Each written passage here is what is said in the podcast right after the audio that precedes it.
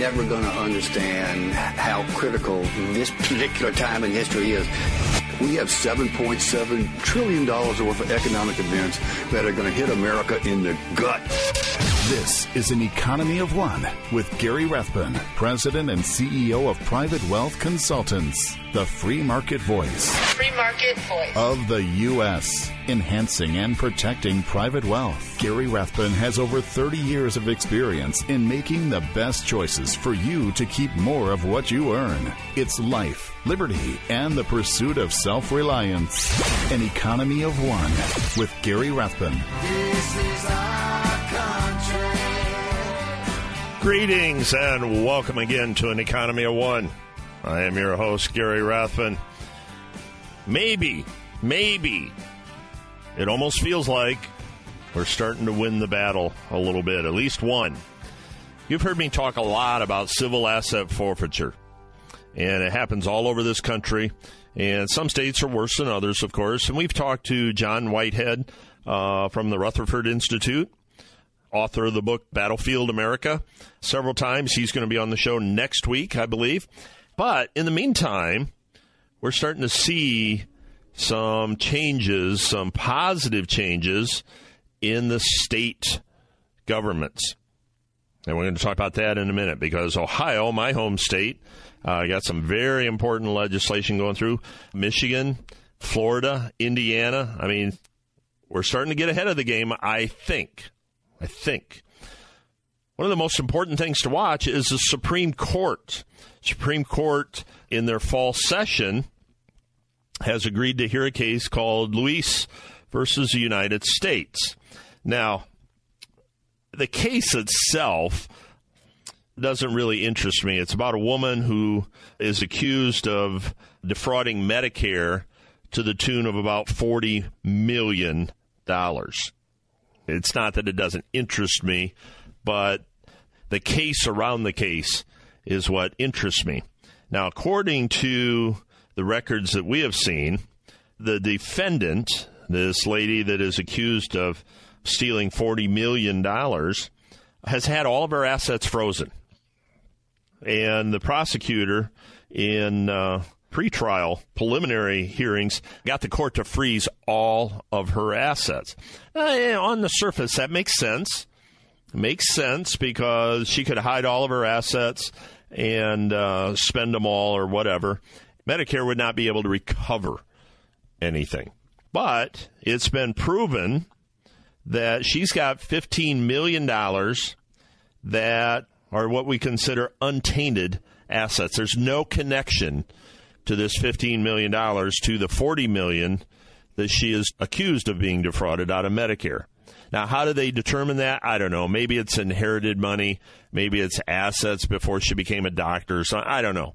But suffice it to say that the court is convinced, or the defense attorney is convinced that he can prove that there's 15 million in untainted assets. And, and part of the reason that's important is if these don't become unfrozen, if she doesn't have access to this 15 million, uh, she's got no money to pay her attorneys. She has no money to defend herself. Why I think this case is important is because it goes to the heart of civil asset forfeiture, of freezing assets before someone is convicted. And if you remember, in talking about civil asset forfeiture around the country, it happens all over, has happened all over. And the people that are losing their assets have never been charged with a crime, let alone convicted of a crime. And so many states are coming through with legislation to prevent this from happening. The United States Supreme Court in Luis versus the United States will be very important in that argument. If the Supreme Court says you cannot freeze or hold untainted assets, that's a big step on the federal level of getting rid of or limiting asset forfeiture. Now, the state of Ohio, my home state, has legislation pending it's been introduced by uh, State Representative Robert McColley, uh, Republican from Napoleon, Ohio. Oddly enough, within my neighborhood, My district is just north of his. And what they have introduced, Representative McColley, uh, along with Tom Brinkman, it would eliminate civil asset forfeiture under state law and would allow only allow for forfeiture under criminal proceedings in which the offender's guilt was proven beyond a reasonable doubt and the individual was convicted of a crime. Now, that is vastly different than Ohio's current law and many of the laws, uh, state laws throughout the United States. There's just been case after case after case of situations where people have never been charged with a crime and they've had assets seized. Now, Ohio law says that Ohio courts can take away property from citizens who have not been convicted or charged with a crime. This would greatly change that, reinstate Fourth Amendment and Fifth Amendment rights.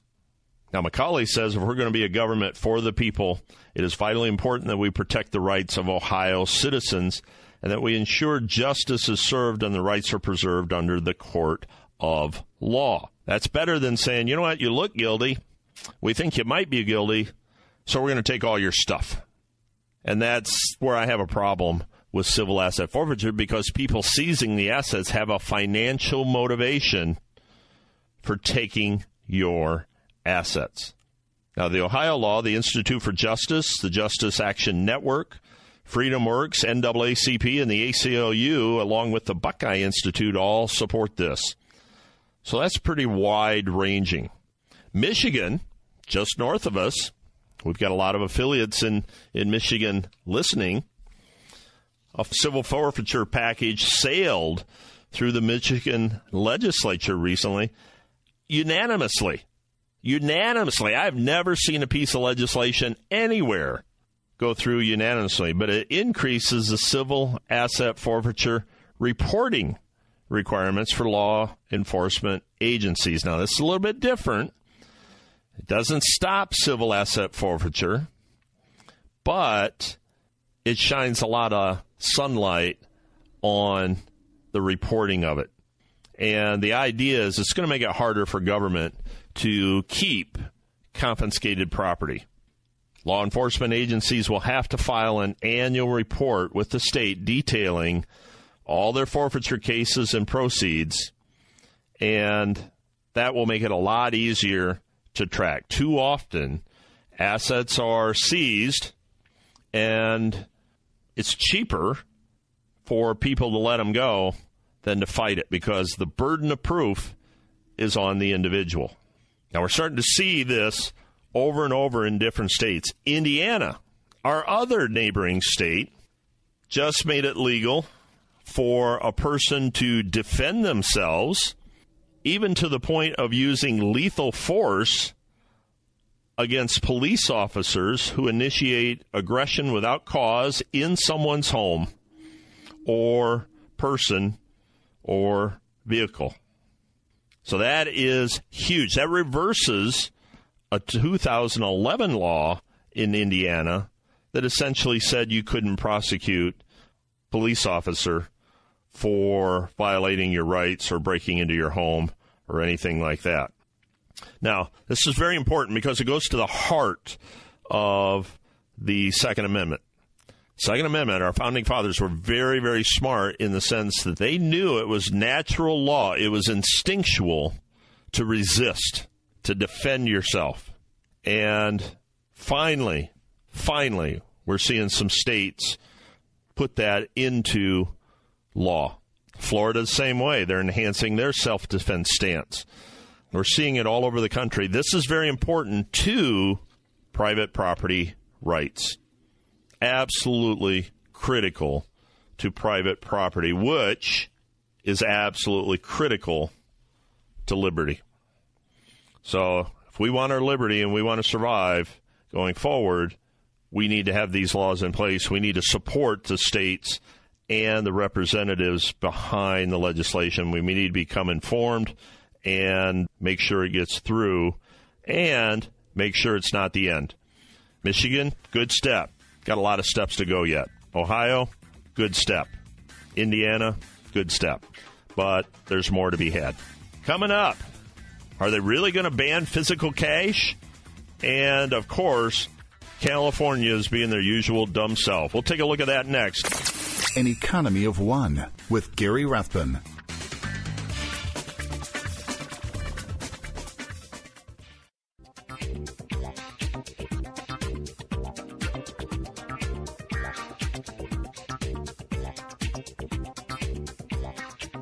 Back to An Economy of One with Gary Rathbun. You know, central banks, not just ours, not just our Federal Reserve, but central banks all over the world hate cash. Absolutely hate cash. And you think about it, the way our economy is created, it makes sense. The U.S. financial system only has about $1.3 trillion in physical cash.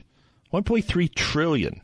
If you include all the digital money, short-term accounts, long-term accounts, bank accounts, money markets, that kind of stuff, uh, now we got about 10 trillion added up. Remember, there's only still 1.3 trillion in cash. The stock market has 20 trillion in value, and the bond market has 38 trillion in value. So you start looking at all of this, all the mortgages, the mortgages have 58 trillion. That's the bonds, commercial paper, that kind of stuff. So you add all this up, and it's a whole lot more than the amount of cash we have. Now, the first question is so what? Who cares? It's in stocks, it's in bonds, it's in money markets. Well, the problem is that the credit aspect of money, the credit side of the equation, has become so large that even a small amount of individuals or institutions wanting to turn their holdings into cash will have a problem. Central banks will have a problem. There just isn't enough cash. Now, that's part of the argument. The other part of the argument, as I see it, is whatever cash there is out there, $1.3 trillion, whatever the velocity of money is, let's say it's two, meaning that that 1.3 trillion turns over twice in a given year, so it equates to 2.6 trillion in actual transactions. Those transactions, cash transactions, virtually impossible for Uncle Sam to track. That to me is the real issue around the conversation of trying to ban physical cash. Now, I personally, I don't think it's ever going to happen. Uh, it might, but certainly not soon. And I don't think it'll be complete. Uh, can they put in capital controls? Sure. We've seen Spain do that. We've seen other countries do it, Cyprus, Greece. All these countries try to control the money flow, but even they can't get rid of cash. People use cash. Now, we've gotten away from cash in a lot of our transactions, a lot of credit cards, and most in, uh, recently, the last 10 years or so, have been debit cards. Debit cards are all over. Very few people use cash, very few people use checks, even. But the reason government wants to get rid of cash, they tell you there's not enough cash to survive a massive withdrawal, which is absolutely true. But I think more importantly, the government is unable to track those transactions. If they can't track them, they don't know what you're doing.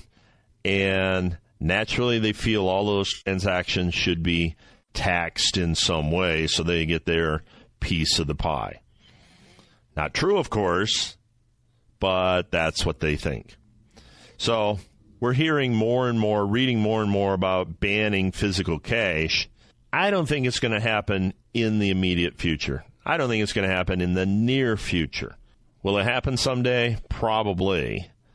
But when it does, when when when life becomes Star Trek and all you have is credits and those credits are all moved around via computer, then we'll have a big loss to our liberty and a big loss to privacy People don't understand the importance of private property and privacy to our liberty. Every time the government is able to track what you're doing, no matter how benign the action is you're taking, you lose a little bit of liberty. And I question being able to break the law with impunity. I'm not. Uh, it uh, has nothing to do with it. It has to do with privacy. I'm going to spend some time in the weeks ahead talking about private property. I'm gaining a lot of research on private property, do a little writing on it. We'll talk about it. But America was founded on the principle of private property. Everybody thinks we were founded on religion. That was only part of it. We were founded on the principle of private property. And to this day, we're one of the few countries in the world that has private property. Every day, the government, however, tries to take those rights away. They tax it. They try to regulate it. EPA is a EPA would assume would, would like nothing more than for none of us to own our own land. But banning cash, one of the early steps, don't think it's going to happen anytime soon. California, however, Governor Jerry Brown, I mean, God bless this guy.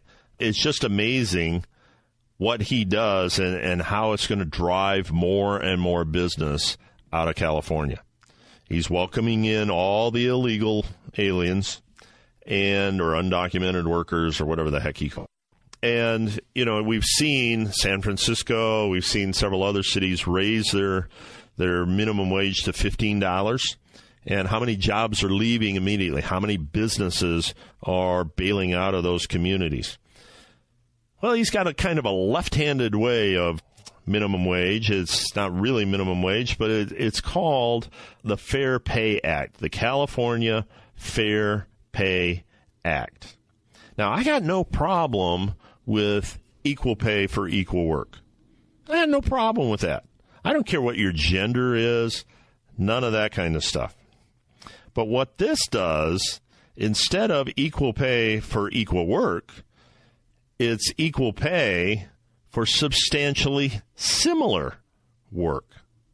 Substantially similar. Boy, that's a litigation lawyer's dream right there. It allows employees to challenge the fairness of their pay before a state division of labor by drawing on comparisons to substantially similar jobs with different titles or at other work sites. And it prohibits employers from retaliating against those who seek to raise their pay under the law. So you're hamstringing employers and you're giving employees a lot more leeway on suing their employer, if you will, or filing charges against their employer. Coming up, I got a special guest. Special guest Stephen Moore is going to be joining me talking about the migration from blue states to red states. You'll want to stay with me for that. Gary Rathbun, an economy of one.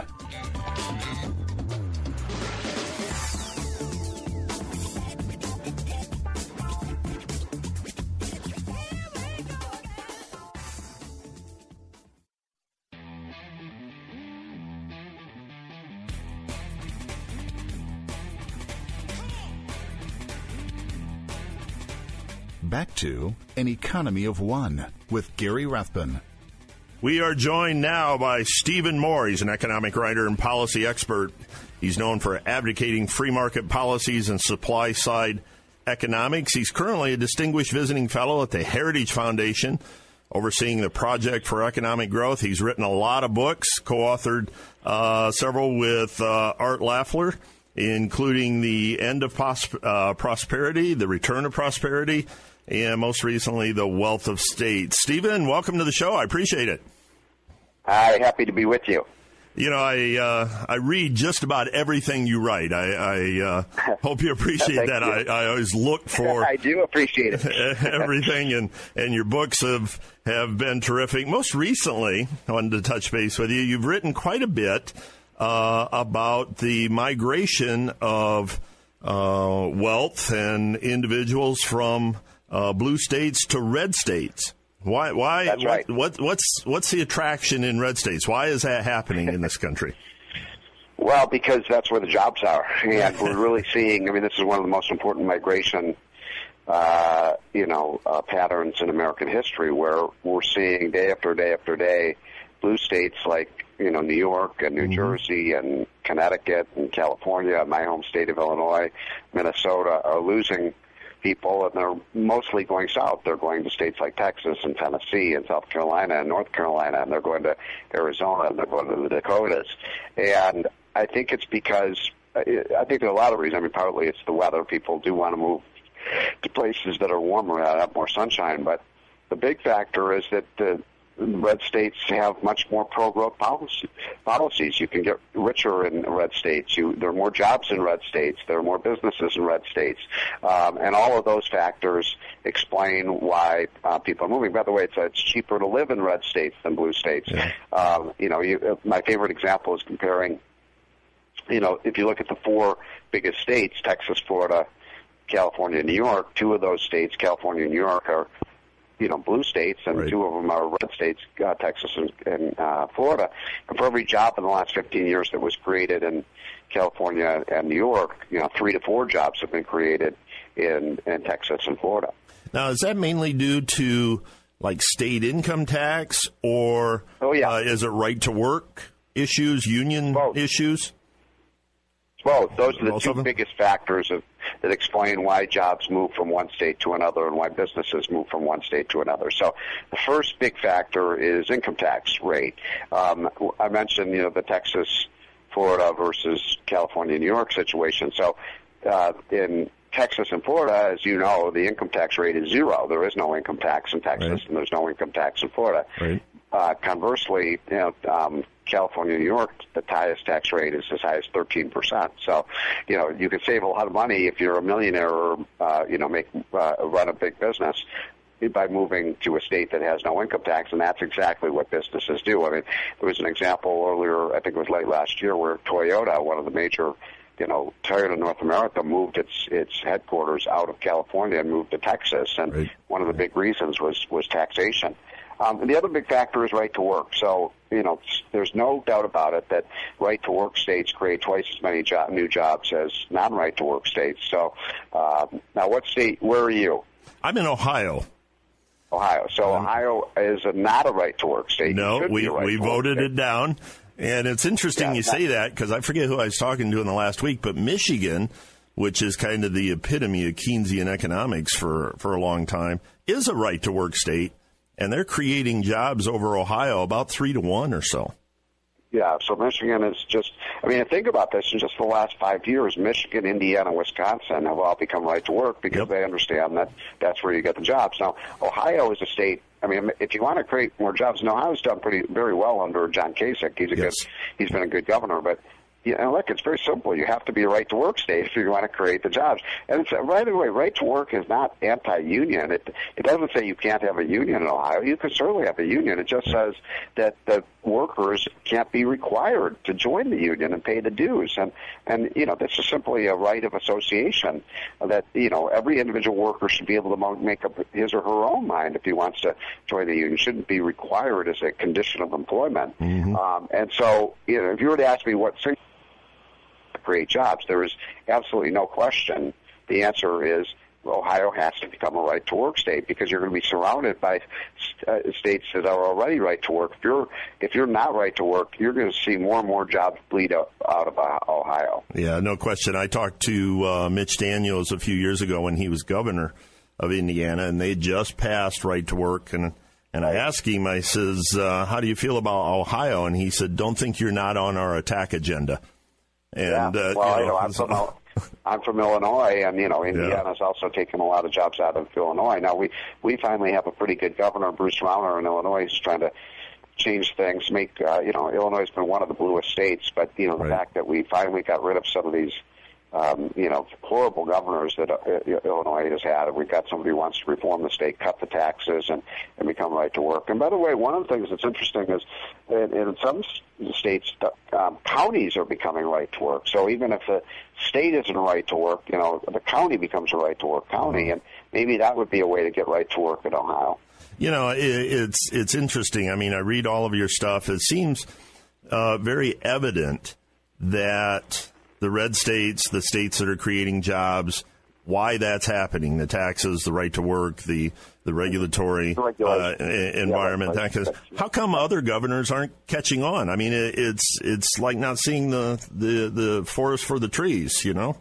Oh, they are. They are. I mean, we're winning at the state level as conservatives. There's no doubt about it. I mean, as I mentioned, you know, who would have thought five years ago that Indiana uh, Wisconsin and, and Michigan, three Michigan, of those states yeah. were the cradle of unionism, would become right to work. You just, uh, you know, Nevada just a couple months ago uh, passed a statewide education voucher bill. You've got uh, something like 15 states last year, including Ohio, that cut their tax rates. I mean, we're winning all over this country. South Carolina just uh, reduced their business tax rate. Um, it, it's amazing how our free market conservative ideas are just taking over the states. It's a beautiful thing to see.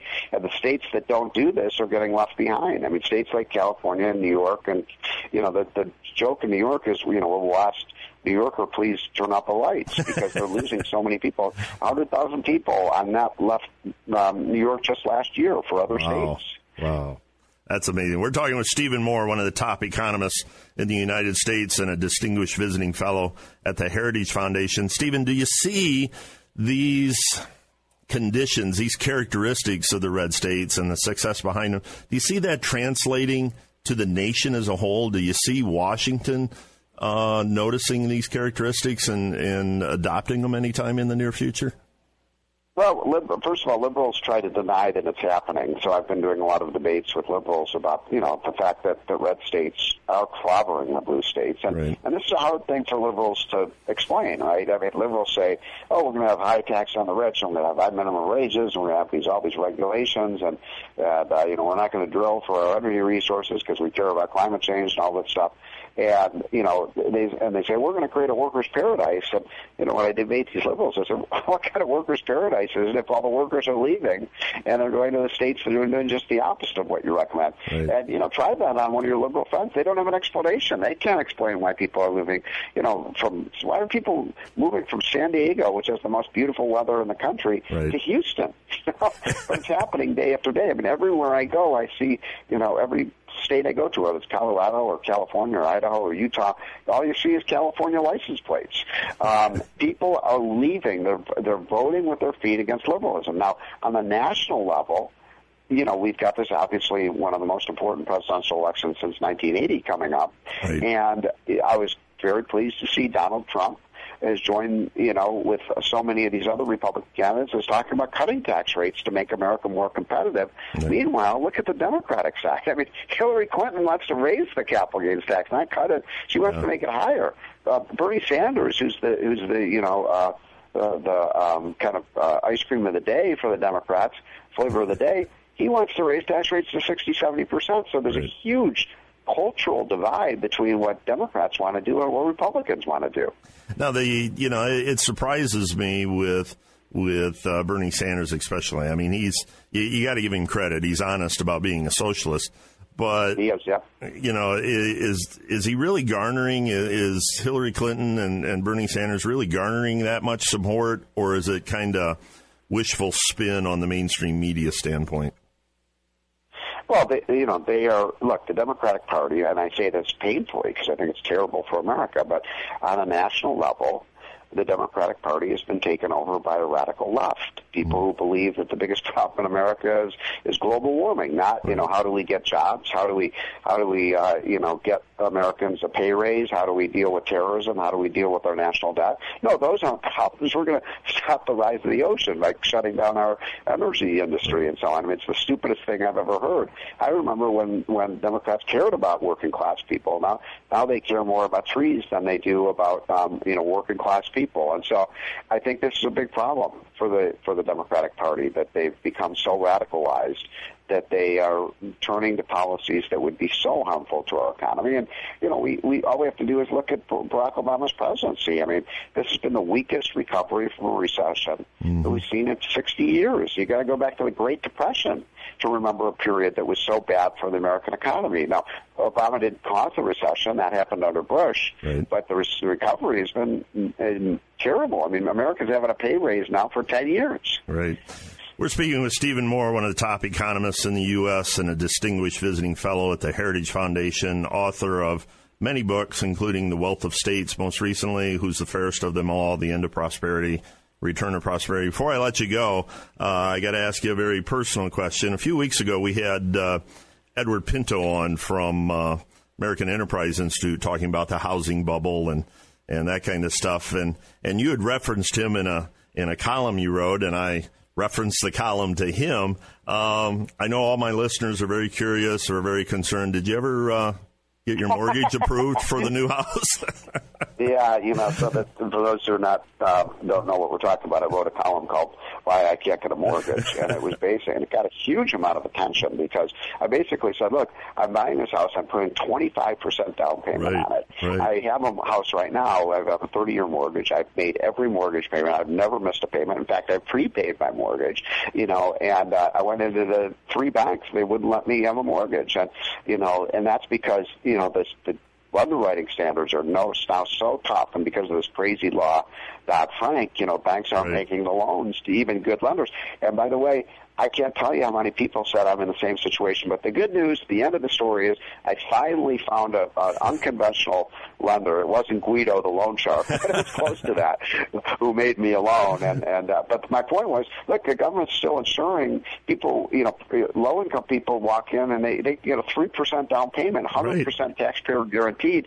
I'm putting twenty five percent down on my house, and I can't get a mortgage. What's wrong with this country?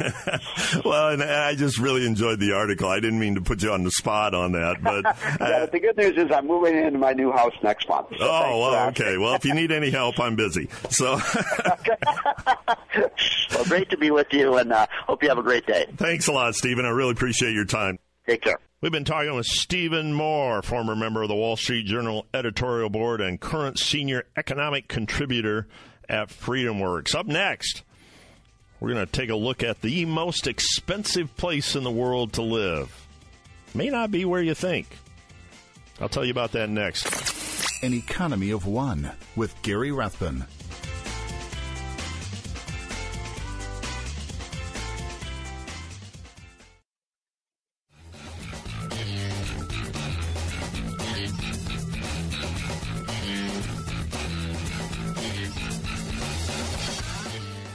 Back to An Economy of One with Gary Rathbun. Where is the most expensive place to live?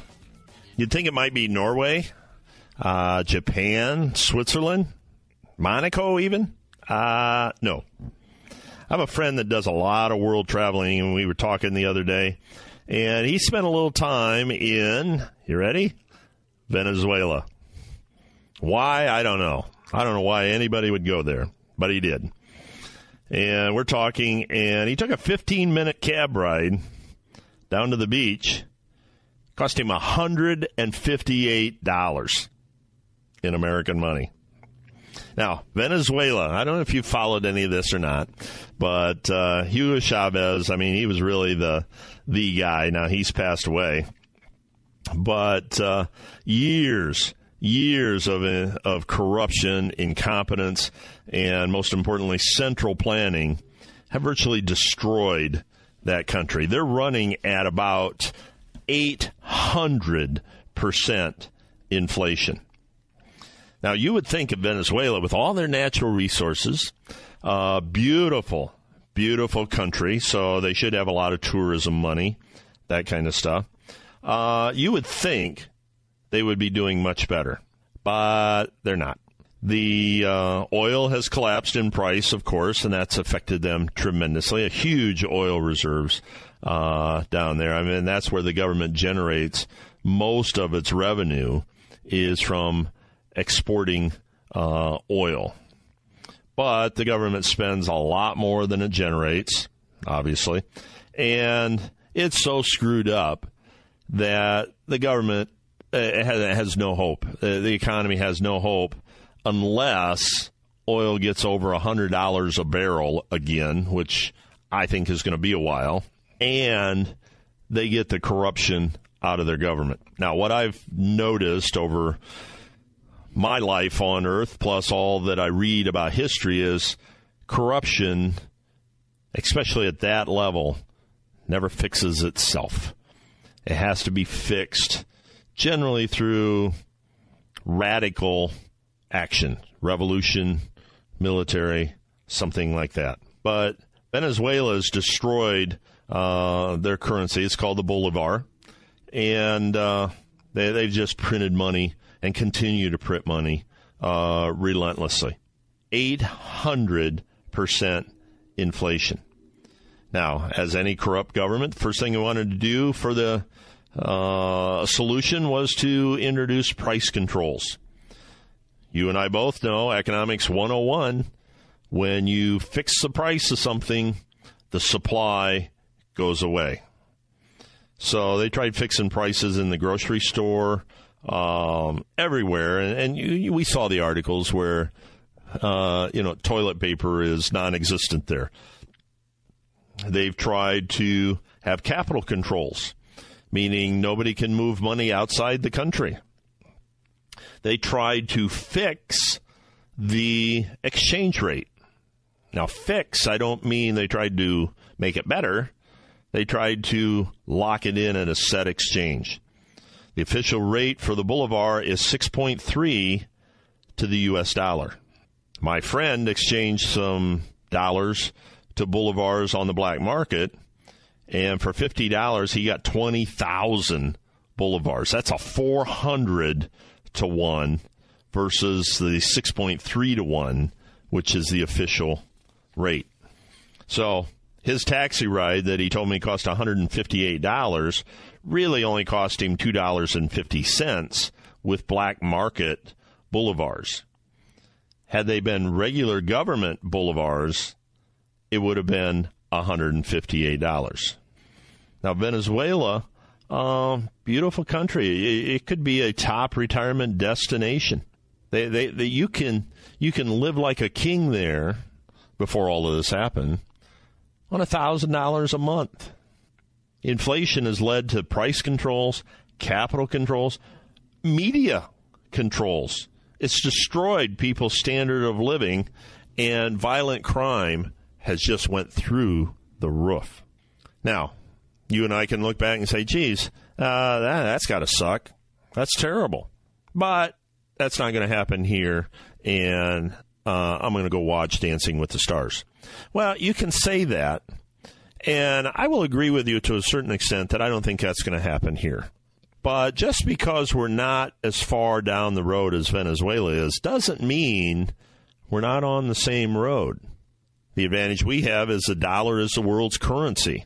So we can print money without 800% inflation. But we're still printing money and we're still creating inflation. Earlier, we talked about getting rid of cash. That's a form of capital controls, just like Venezuela, just like Greece, just like Cyprus. So we're doing some of the same things. I don't think they're going to have the same impact on us.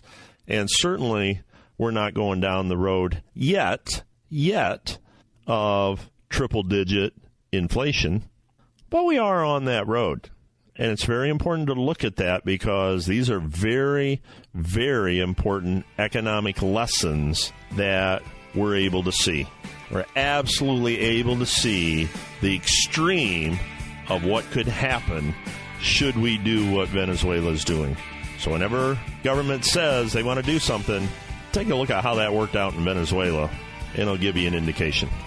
I want you to have a great day. Be an individual, be self reliant, be an economy of one. I'm Gary Rathbun. We'll see you next time. The views expressed on this program do not necessarily reflect the views of this station. Listeners should consult their own financial advisors or conduct their own due diligence before making any financial decisions. Private Wealth Consultants is an SEC registered investment advisor.